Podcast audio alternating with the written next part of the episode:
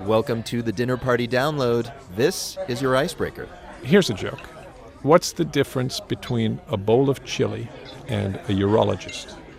One is hot and spicy, and the other analyzes urine.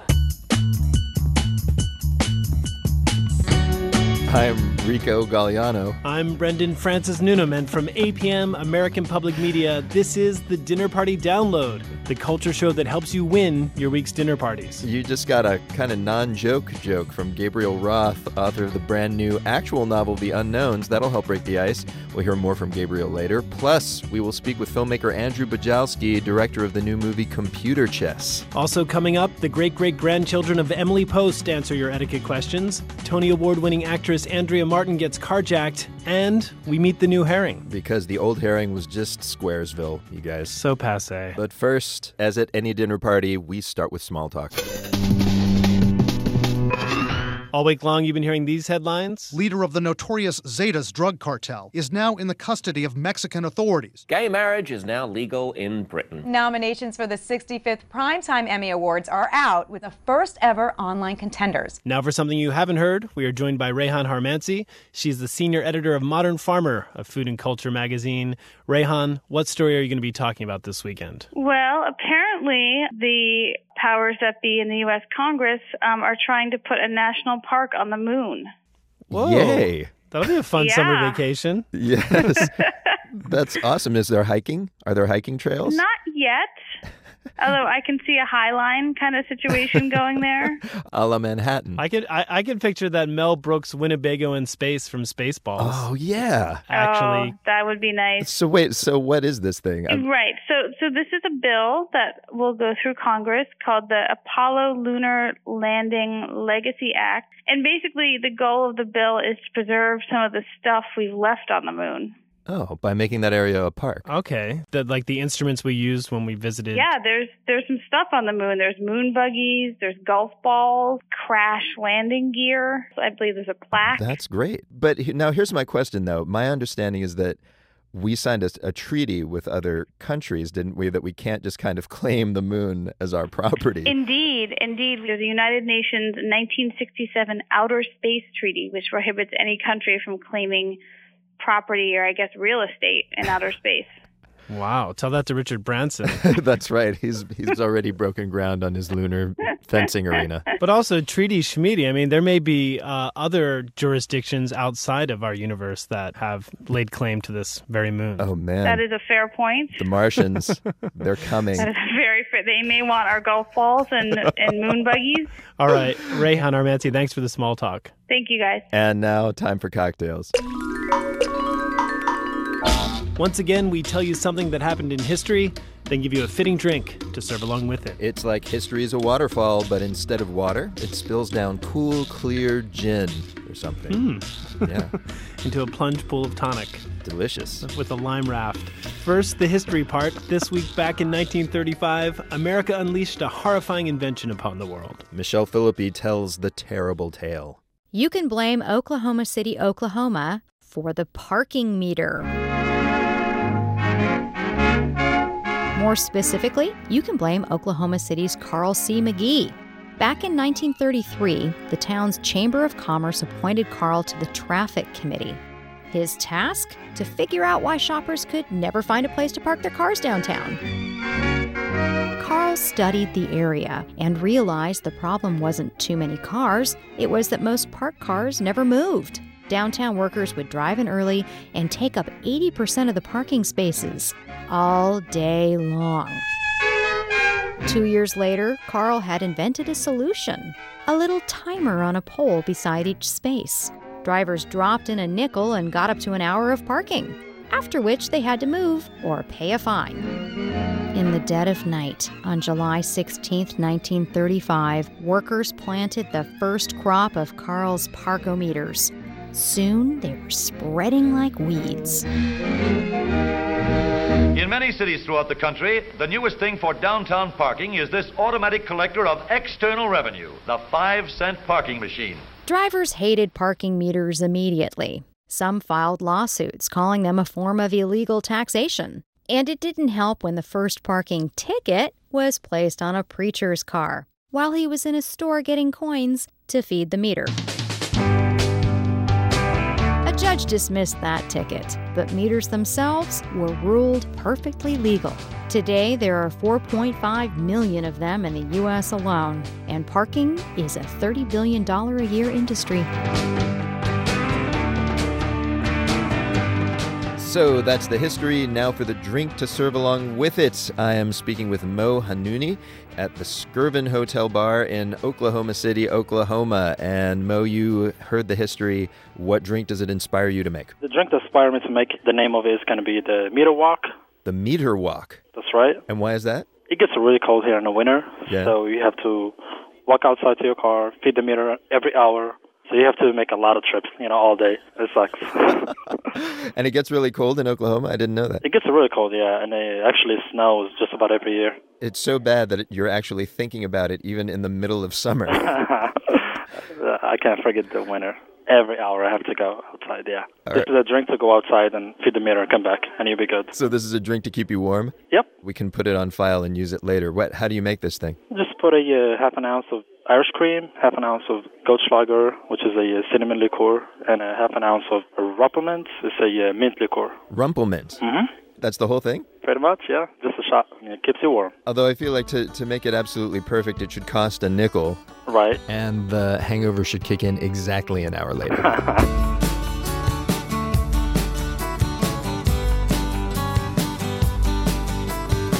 So, Rico, it's interesting. Yeah. Just the other day, I visited the Hall of Inventors who should have never been allowed to invent. really? Yeah. I didn't know about that place. And there's a big statue of Carl C. Magee out front. of course. Yeah. There is. And this year they're going to induct the guy who invented internet spam and ATM fees. Fun. And the ceremony's in Oklahoma in winter, I heard. You heard you heard right. Uh, folks, you can find our cocktail recipes all the year round there at dinnerpartydownload.org. It's a red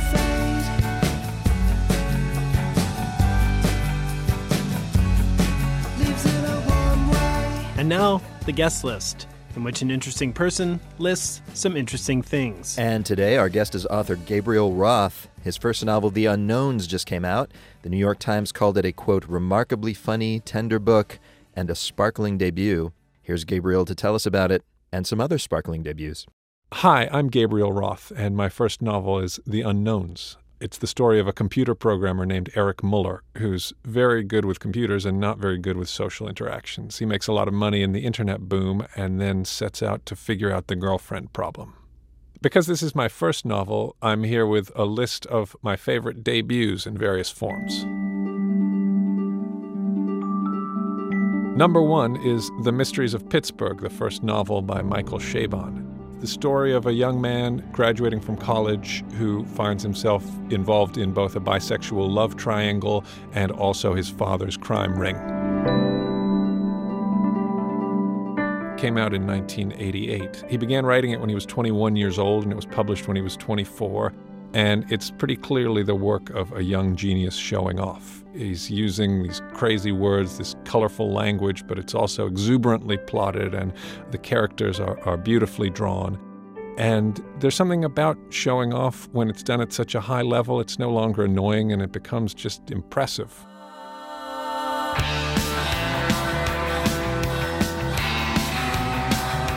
So the next debut is All Over the Place, the 1984 first album by the California rock group The Bangles.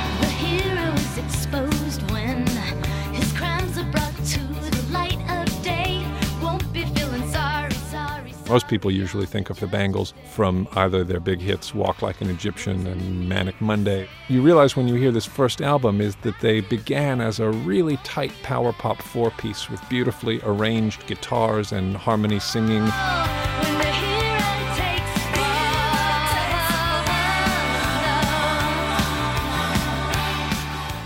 It's hard to choose a favorite song because it's one of those albums where uh, every cut is a winner. But um, if I had to pick one, it would be Dover Beach.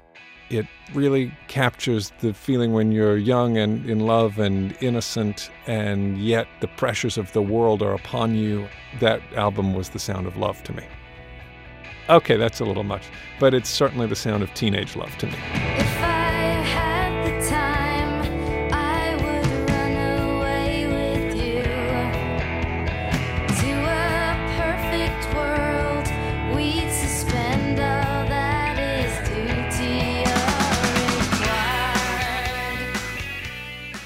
The next debut I'm going to talk about is the first issue of the New York Review of Books. It was published in 1963, and it's probably the best first issue of any magazine ever.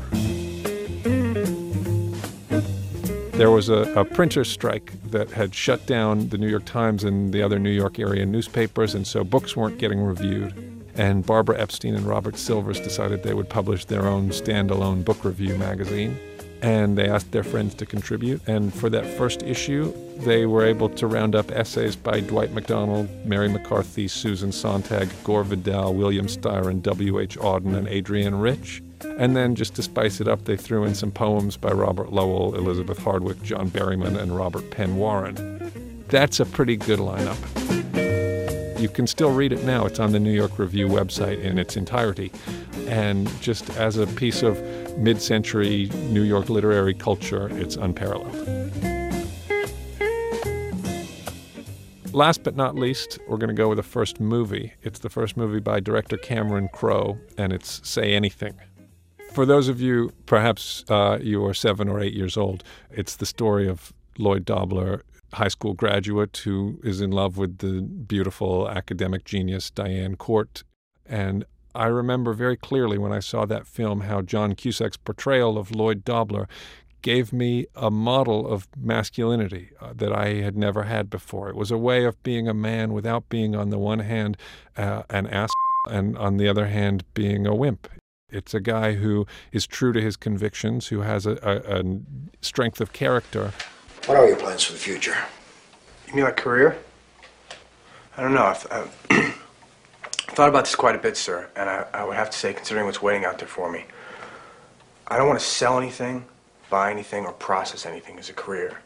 I don't want to sell anything bought or processed, or buy anything sold or processed, or process anything sold, bought, or processed. Or but who's fundamentally basically a kind person and a nice guy who cares about other uh, people and who loves a girl and wants her to love him back. I don't know. I can't figure it all out tonight, sir. I'm just going to hang with your daughter.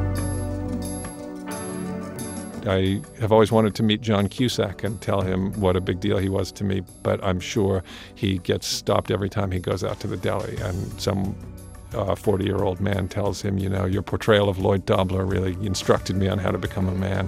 And he's probably tired of it by now.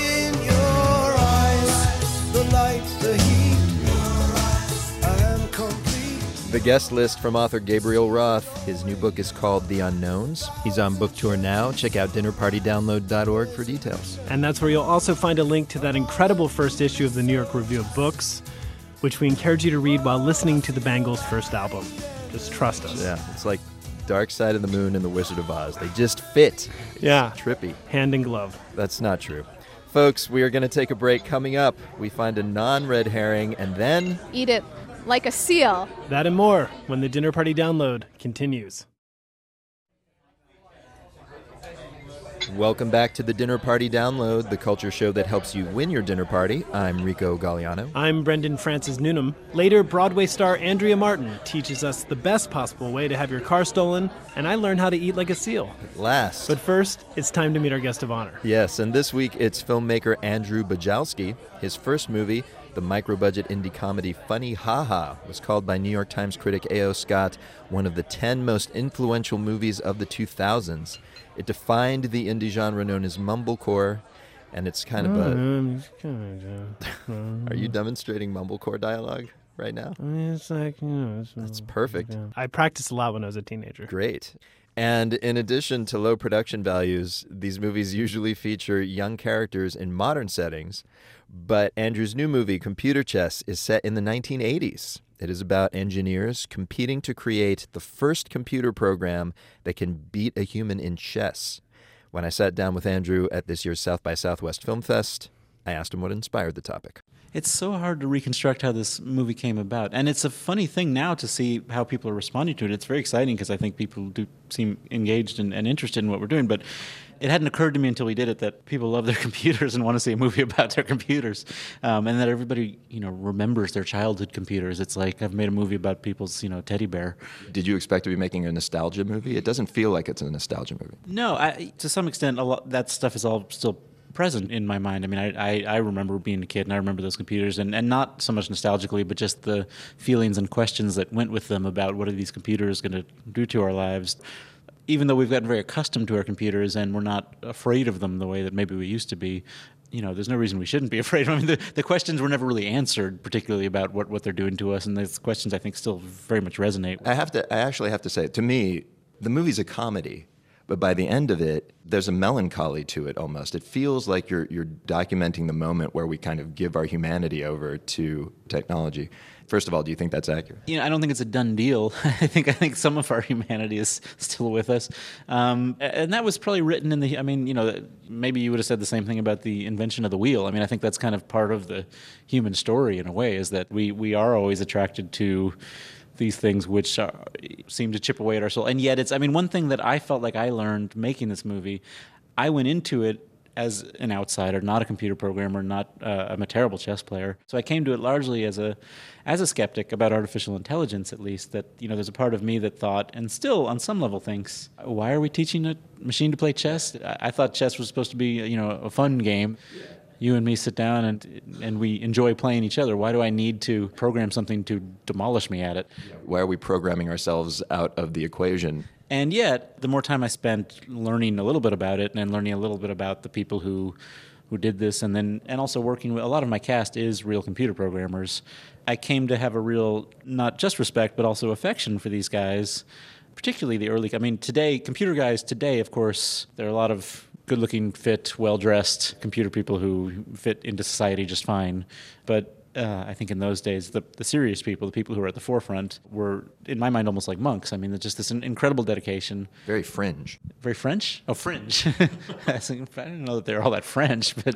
Well, they have attitudes, some sure. of them. Yes, yes, yes. Yeah, very fringe. And, you know, it's just like any other human endeavor. I mean, it's like, why do you program a computer to dominate a chess? Why do you climb Mount Everest? Why do I keep making indie movies that, you know, society is not really asking for? You do it because you feel like you have to, or because you feel like there's something to that accomplishment. And that's a very, very human desire to conquer a task. And, and so that. Despite what it may wreak upon you. Oh, absolutely. Every time, I think there's a cultural and a personal cost to all of these things. So, so yes, I mean these guys, these computer geniuses who brought all this technology. I, I, think a lot of them were quite philosophical and did think a lot about what these things meant. Nonetheless, obviously computers have had great effects on our lives and also many unintended consequences. And there, you know, there are a lot of a lot of us. I think you know, I can't believe when I die, when I'm laying on my deathbed, if I think about the percentage of my life I'll have spent responding to emails, it will be very, very depressing. You shot this movie on old black and white tube video cameras from the early 60s. The, the image quality is very degraded and, and sort of primitive looking. But I was thinking about it, it's not that much different than your previous films, all, all of which were also shot on an, what is now considered an old technology, 16 millimeter film. You take that and the sort of ambivalent feeling about technology that you sort of express in the movie. I feel in general that you're somebody who's resistant to technology. Do you think that's accurate? Well, we were joking on this movie because I'd gone, you know, I'd been shooting on 16 millimeter film and now we're shooting on these video cameras. So basically, I went from 1930s technology to 1960s technology. I'm like I'm slowly inching my way toward the 21st century. Uh, yeah, well, sure. Of course, I have all kinds of ambivalence about technology. It's funny. I mean, I have a two-year-old son, and if you put an iPhone or iPad in front of him, he's completely absorbed in it. He goes a, a little bit insane. You cannot take it away from him. We were at dinner the other night, and a friend had a phone dessert came to the table a big brownie with uh, chocolate syrup on it and, and also a cherry cobbler with a, a, scoop of ice cream on it and this is a two-year-old who could not have been less interested in the dessert because he had an iphone in front of him oh my god and it was really scary but i also remember you know when i got I think I got a VIC 20 was the first personal computer I had when I was a kid. I mean, I remember staying up into the wee hours of the night just already. I mean, the technology has always, always been completely riveting to us. We've always been fascinated by it, even when it did things that by modern standards you would think of as incredibly boring and useless. And again, I got to imagine, you know, it's probably the same way for the caveman with the wheel or the fire. He probably just spent all day rolling that wheel around because it blew his mind. And he was probably saying to his kids, I'm only going to let you play with the wheel for exactly. one hour a day or it's going to ruin you. Exactly, exactly. I wanted to ask you a question we ask everyone on the show. If we were to meet you at a dinner party, what question would you least like to be asked? Like, what's the question that you're asked about too often, or uh, I'm just not good. I'm a terrible self promoter, and so people say, "Oh, you, you make movies. What's your movies about?" And I always say, "I don't know." If I could, if I could describe it, then then I wouldn't have wasted all this time making it. I guess I I I'm not, I can't do the elevator pitch. I get worse and worse at it every year. I have. I'm actually interested that you, you didn't choose asking you about the term mumblecore. I would think that you would hate that term at this point. I, that can that I, I'm less mumbly on it, if you will. I, I, I- to, to me, it's been so fascinating to see that word infuse the culture, because this is a word that came from a joke that a sound mixer I work with, Eric Masunaga, who I love, who's a great guy. Made, he made this joke to me, and I repeated it to a journalist. I made this terrible error of repeating it to a journalist, kind of also in the context of a joke. And then it caught on, but it's caught on hugely. I was in Berlin a month ago at the Berlin Film Festival, and I was talking to journalists from Poland and from Chile and from all over the world. There are literally millions of people on this planet who speak this word to each other. And it's amazing. I mean, in a way, as, as much as my films, I, hope, are seen by lots of people and mean something to people, my having been present at the birth of that word is probably the most global, powerful thing I'll ever be a part of, even though I don't like the word or really understand it.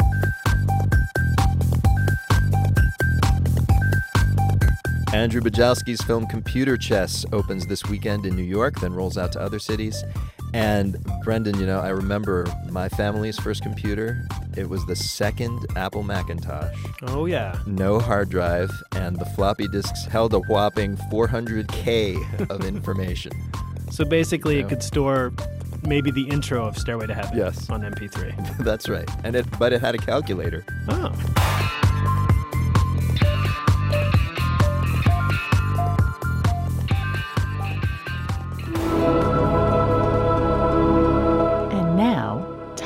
To eavesdrop.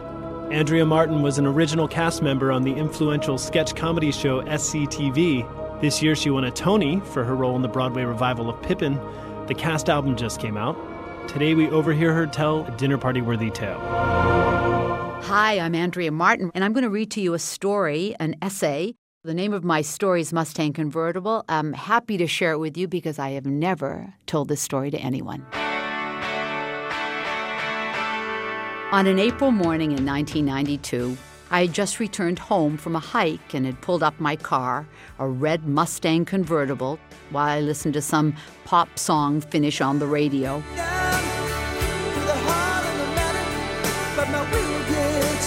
Probably some depressing breakup song by, I don't know, Don Henley.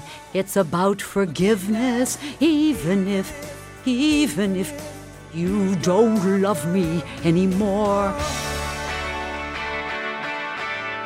So it was probably that song that had me captivated because of my own recent depressing breakup from a boy much younger than I was.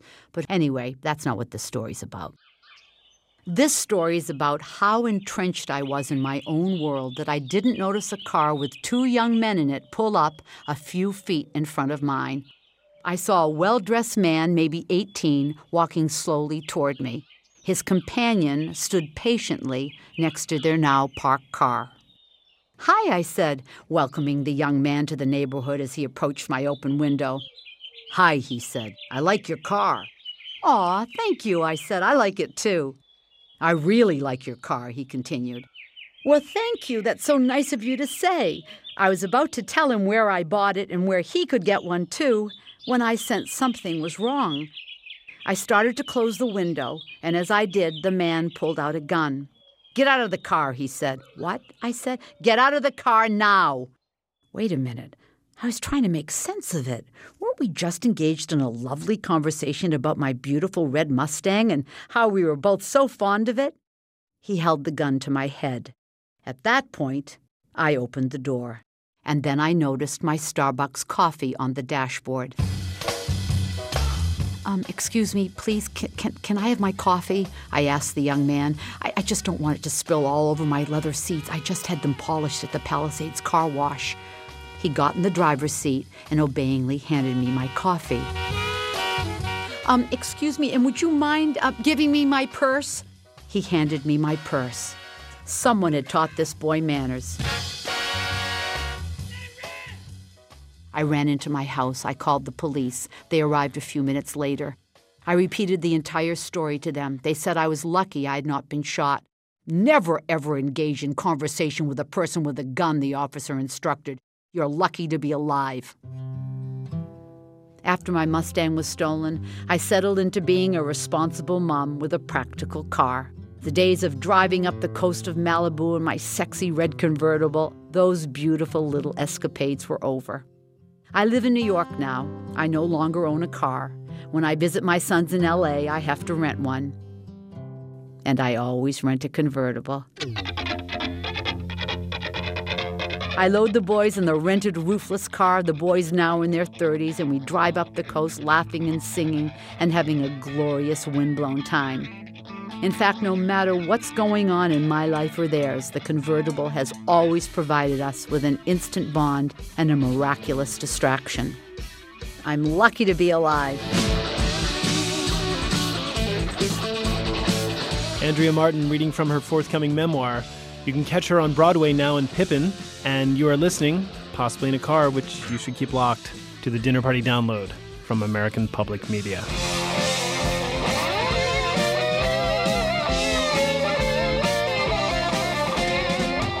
And now it's time for the main course, the part of the show where we talk about food. So, Rico, people in the Netherlands really like herring. That is true. I've seen the herring stands. They're all over the place in Amsterdam. Yeah, yeah. So you may have noticed that for the Dutch, it's not just food, but it's kind of a national treasure. Hmm.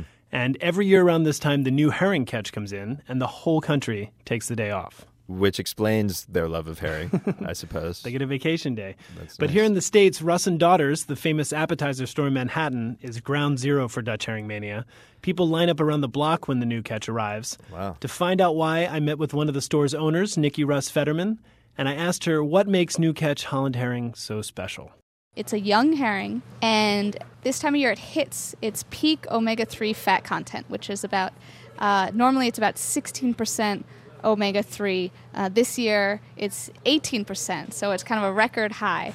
And what that means as a food, it- what, what, what is, that translates into is this piece of buttery, delicious gastronomic uh, heaven. So is that so? Is that what you're looking for in herring? That's what distinguishes one type of herring from another. Is the fat content? Well, they're all different kinds of herrings. Uh, and all different herring preparations. If you look at our uh, herring showcase, you'll see about 10 different kinds of herrings from pickled herrings, smoked herrings, uh, herrings uh, marinated in cranberry clove sauce or curry, a mustard and dill. We have German roll mops, a, a Bismarck style herring, and the Holland herring, which is different from all of those because it's basically a unadulterated herring. It's not pickled. It's not. It's not seasoned in any way. Think of this uh, as the sushi version of herring. And how did the Holland herring of all these different herrings? We have French herring and Swedish herring. How did this one become the one that we eat sushi style? Well, this particular herring just lends itself so beautifully to just being enjoyed as is. Um, in Holland, uh, this uh, the, the catch for this herring is a source of national pride. It's actually a national holiday when the the first uh, fish come into port.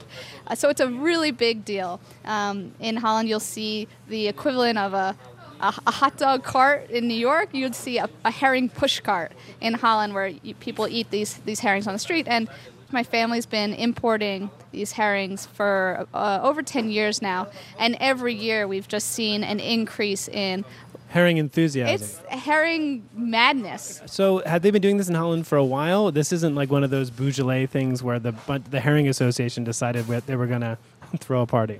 Right. This is not a, uh, a, a marketing uh, ploy.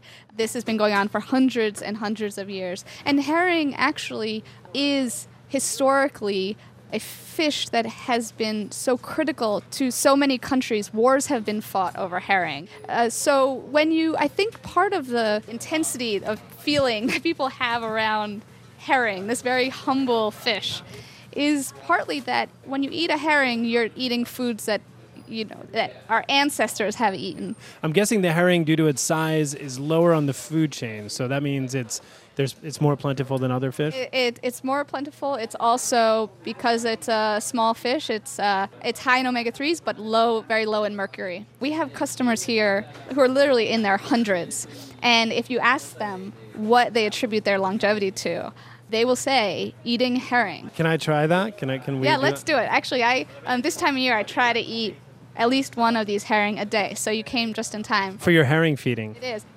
All right, so we're looking at two herring. They're about what five, six inches, six inches long, delivered next to a side of minced onions. So, is there any? Do I need to know any? Is there any particular wrist action? I, The most traditional way to eat this herring is almost as if you were a seal, just by taking the, the, the tail. We have two fillets of herring that are attached at the tail, the little tailbone, and you just take that tail and you lift the herring up over your head and you, you know, tilt your head back and you just eat it um, like a seal. You want, I'll demonstrate for you. How about that? All right. The onions are optional. It's it's delicious as is. So you can kind of fold the wax paper and just to stick the onions onto one side of the herring, and then you take it by the tail, lift it up. And you're just snapping at it like as if you were a seal. yeah. So I'm gonna fold my fish with my onion and kind of. It's like I'm making the first step of making a paper airplane. And so now the onions have stuck to it. How do we know the onions aren't gonna fall down? They might. Okay. Wow. It's delicious. It's really, really good. It just disappears. Man. And it's not as. I mean, I've had herring before, but it's not as fishy as like the roll tops or, or something like that. The roll mops. Sorry, the roll mops, yeah. No, not at all. And actually, for whatever reason, herring has gotten a bad rap, and people have sort of misconceptions, or you know, they're sort of primed not to like it. So we kind of have to open them up, and and when people then taste it, they just are blown away. Although herring bone has always been very popular in both tweed jackets and in tile now, I find more. Um, so herring is making a comeback in design and fashion and food. So, Rico, I should point out that seals have flippers, which are cool, but they're not hands. That's true. So, to really eat herring like a seal, you would have to slurp it off a table or have someone throw it into your mouth. Which I'd be happy to do, but it would be unbecoming. I yeah. think. And at like $4 a fish, possibly wasteful. And messy. Uh, all right, folks, coming up. Emily Post's great great grandchildren teach us some manners when the dinner party download continues.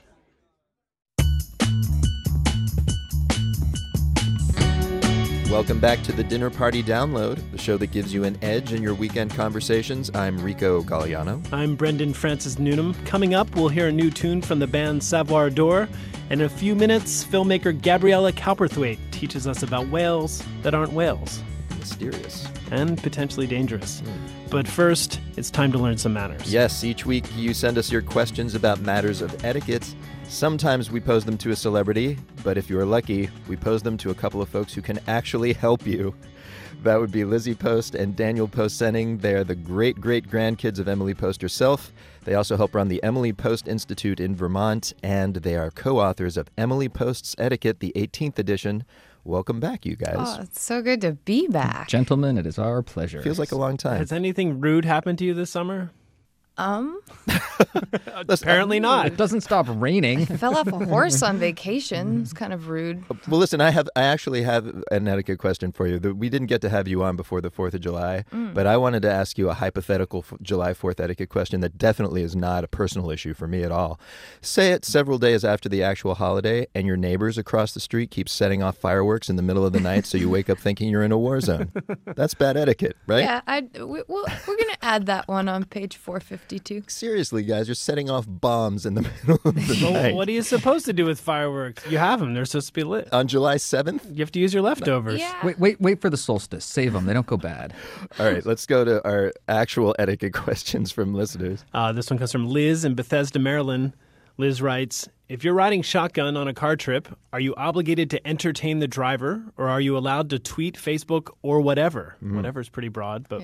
I was driving someone around recently and he started watching videos on his phone and singing along. I just got my first smartphone and frankly have no idea if he was being rude or resourceful. You know, I actually I remember going out with a guy once who was checking his email while I was driving us to where we were going, and I was kind of just Wow, this is a lot of fun. you know, it, You're a keeper. Yeah, you're right. But I do. I think that you're with the people that you're with. You're in a, a small space together. I think it's important to pay attention to them and talk with them, that sort of thing. Is that but is that specific to, you know, driving around? That seems like a rule that should apply to all society, right? If you're with somebody, be with them. I think so. I mean, a little different when you're in the waiting room and they're strangers, but That's yeah, true. Hmm. when you're with friends and you're going to do something together, I think yeah, if they're sitting there responding to every little thing that comes in, or I think in her example too, she was talking about how he was like watching stuff on YouTube. Yeah. It's one thing if you're watching it and sharing it with everybody. But if you do that while someone's driving, then you Yeah, crash, and that's Yeah. pretty impolite. I'm going to think of one broad exception here. I'm guessing that if I was a parent, I'd be totally okay with my child not communicating with me if I was on a long trip. You That's know? true. Kind of zone out, don't kill your sibling. Maybe we need to refine it to being, you know, on a short car trip, you want to be engaged Mhm. with the person you're traveling with. On a longer car trip, intermittently, you can you can go back and forth. There you go, Liz. All right, here's something from Ziggis in NYC. Ziggis writes If you're biking on a cross country road trip through the South, a lot of road trip questions, in the summer, what are your hygiene obligations before entering a restaurant slash store along the way? Hygiene obligations. Yes. Ah, that already sounds gross. Could I just say hi to my parents who are out there on a long distance cross country road bike trip at the moment? That's very nice. very much facing this question every day. So what? So what's going on? I mean, please make this not gross. Please, indeed. Stores hit and run, do what you need to do, and get out as quick as possible. Restaurants show a little bit more concern and discretion. Catch a shower when you can. Use some deodorant. Get into the public restrooms if possible. Freshen up and stay Hmm. out of the nicer places if you're not presentable. I just pictured for some reason a peloton of bikers, and, and they're passing people, and instead of handing out bananas, they're handing out deodorant. A what of bikers? A peloton. What is that? Come on, that's a pack of bikers, like a little No, gaggle. I thought it was a velopod. I thought that's what no, it- it's a it's a peloton. Oh. oh man, we're gonna have to go to the dictionary after this. All right. This is public radio. We have them laying around everywhere. All right. So here's a question. This one comes from Stephanie in Vermont, your neighbor. Stephanie writes As a waitress, I am constantly being asked to divulge personal details of my life that go beyond questions of food and drink. Questions like Why am I waiting tables? Am I married? And my favorite, Where do I live? I'm often squicked out by the questions. I've never seen the word squicked. We'll have to go to the dictionary for that as well. Sometimes squigged out. I'm often squicked out by the questions. I know I have to be cordial to receive a tip, so I'll generally indulge them or make up some fantastic life story. Any alternative ideas of how to respond? Oh, having been a waitress, I feel for Stephanie greatly. Uh, personally, what I used to do, I loved the make up fantastical stories answer. Yeah, Just because it's fun. it's fun, you're still entertaining them, but you do have to be careful about coming back with like a, a snarky or a snide comment. You're really great to be recognizing that you're in a position where these people are going to base their tip on their experience with you. What about the flip side of this? I mean, I often ask questions of people serving me food or coffee. I, I don't ask them where they live, etc. But because I just don't want them to be robots just feeding me. You know, I, Yeah, where's the where's the line? Where's the dividing line where you're going too far with your questions? I'll jump in with some general conversation guidelines that apply. What is it? Tier one, small talk is safe. Sports, celebrity, the weather. Tier two, uh, sex, religion, politics. Be careful. And tier three is personal, family, and finance. Don't even go there. So where do you live? Way Oh. too personal. Do you who have are you kids? married to? Who are your kids? Way too personal. You have to remember your server is doing their job. They're not here as like an escort or your dinner companion for the night. Right. They Okay. have stuff to get back to. I do have a question that this is something I've always wondered. Maybe you guys have the answer. Yeah. When a server's giving you water in the middle of your meal, I I feel like at finer restaurants, it's jarring when you thank them because they would just want to be their goal is to be discreet. Yeah. But I still find it. I think I get very uncomfortable not just at least acknowledging them, saying thank you. Yeah, I I'm with you 100%. How do you play that? The good eye contact to acknowledge the subtlety of their service. I, I think you're recognizing a subtle and important moment because you're right. Yeah. That is an aspect of good service is that they almost disappear if they're really focused on it. So respond with a subtle but still kind, you like know, a dude nod.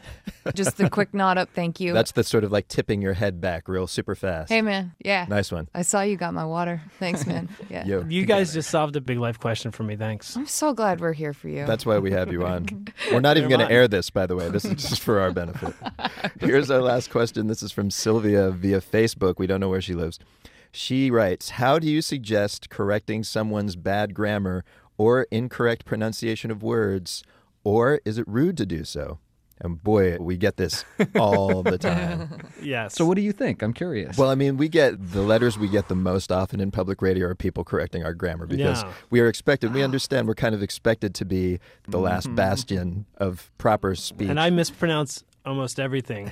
But I think it's situational. If someone's telling a story, it's an important story, and they say mispronounce Nietzsche or Nietzsche, you know, yeah. Yeah. if you're going to correct them on that, it's almost like you're not even listening to the actual content. yeah. I love actually I really love your answer right there is that if it's going to interrupt the conversation or take away from what they're doing Or I think embarrass the or embarrass them which 99.9% of the time you're about to embarrass someone if you do that so just don't. Hmm. The way to deal with it a friend who makes the constant mistake of like you know misusing I me which that one cracks me up all the time. Wait until grammar becomes a topic. People say, mm-hmm. "Oh, it Right. drives me nuts when someone pronounces it this way." And that's a great time to be like, "You know what another one is?" Yeah. Yeah. You know, see if someone will pick it up. But it's not your job to be the grammar police of the world. So put the badge away. Hear that, everybody? Mm-hmm. Well, but I think it would be okay though for somebody to write us a letter, right? Well, mm-hmm. that's you guys are public figures and uh-huh. can't say Sometimes I'd want to know if I'm saying something that makes me sound like I don't know what I'm talking about. course. It's nice if Should, someone. should we give him the one we go for at the office all the time? Dan has a tendency to use like as filler space, so he Well, asked me to call him on it, and I do. That comes up a lot on our show, and it's like pretty hard to stop saying like. Actually, Yeah, but Rico, basically, it ain't a big deal. We just Yeah. learned. So it ain't no big um, deal, Brendan. Lizzie and Dan, yous have been so good to us. Hey, Dan and me are so happy to be here as always.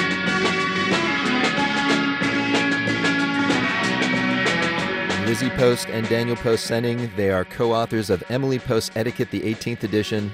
And Brendan, you were correct. A pack of bicyclists is called a peloton. Right? Yeah.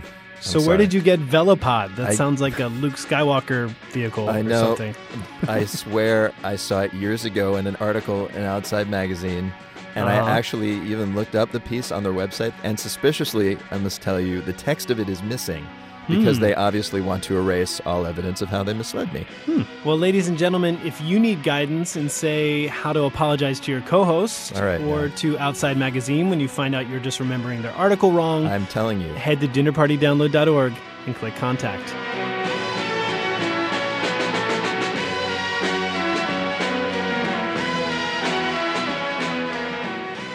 And now, time for Chattering Class. This is when we are schooled by an expert in some fascinating topic. The topic this week, we warn you, can be upsetting at times, but it is definitely worth talking about. Killer whales and their captivity in amusement parks like SeaWorld.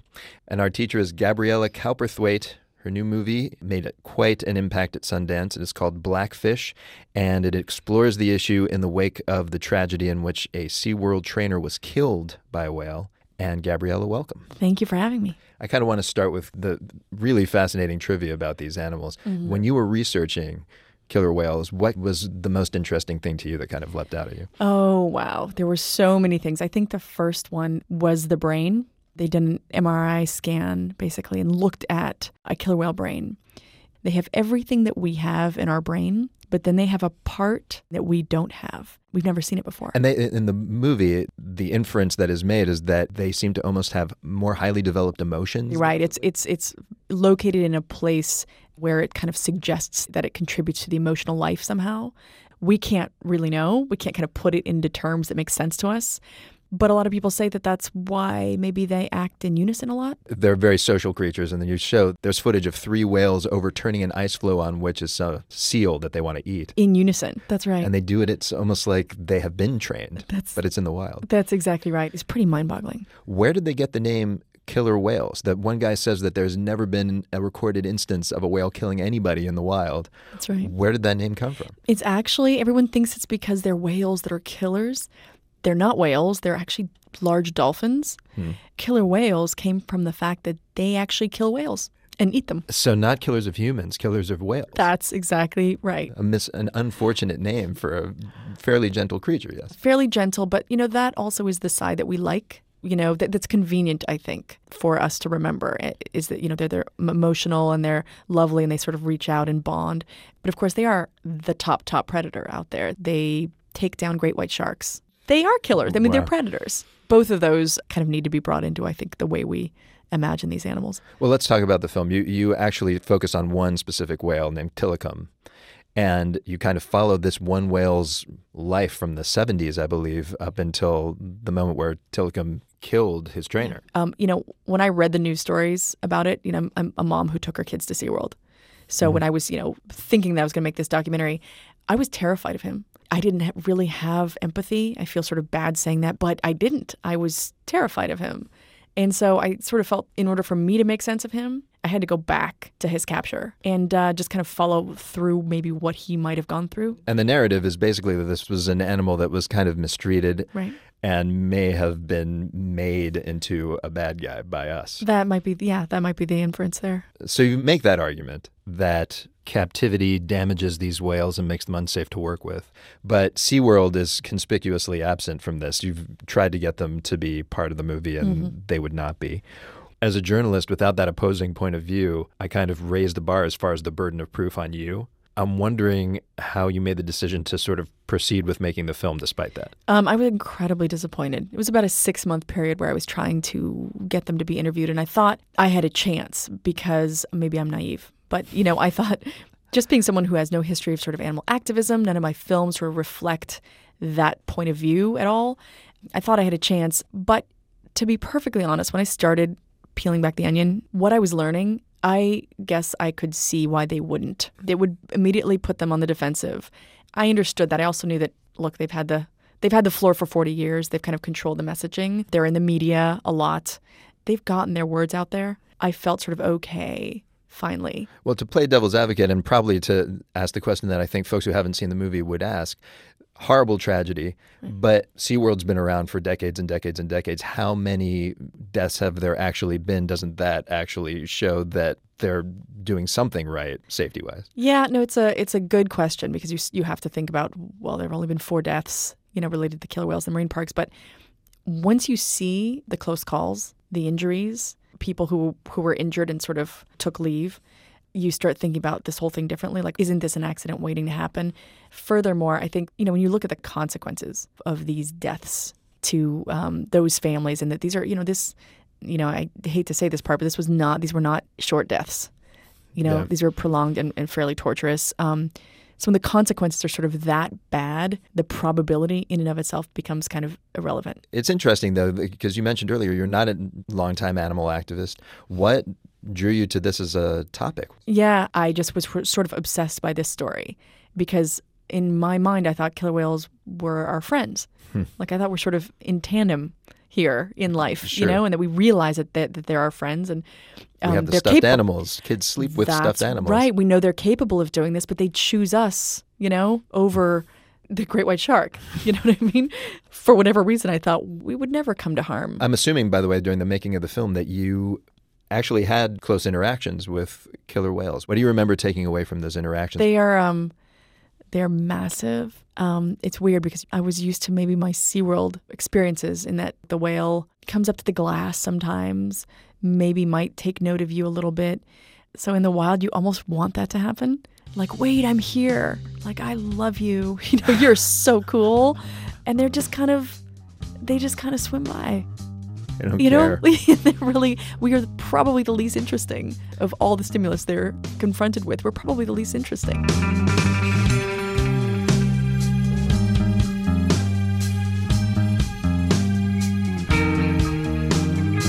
Gabriela Cowperthwaite. Her movie Blackfish opens this weekend in New York and LA and rolls out to other cities throughout the summer. And that's the Dinner Party download for this week. Till next time, you can keep up with us on Facebook and on Twitter.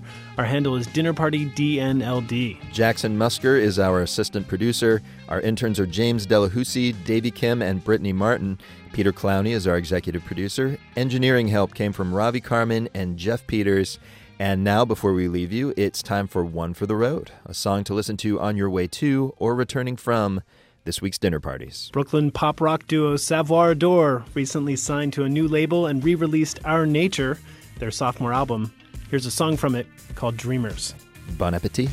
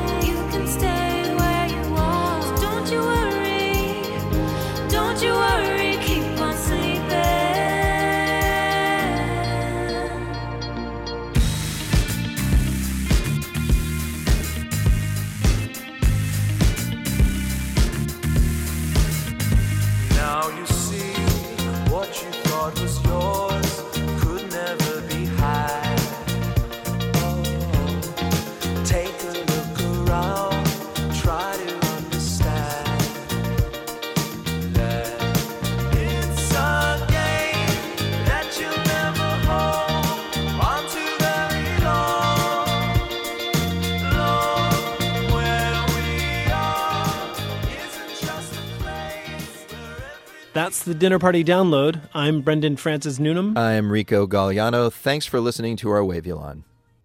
Our what? What? It means radio show. No, it doesn't. Damn that outside magazine.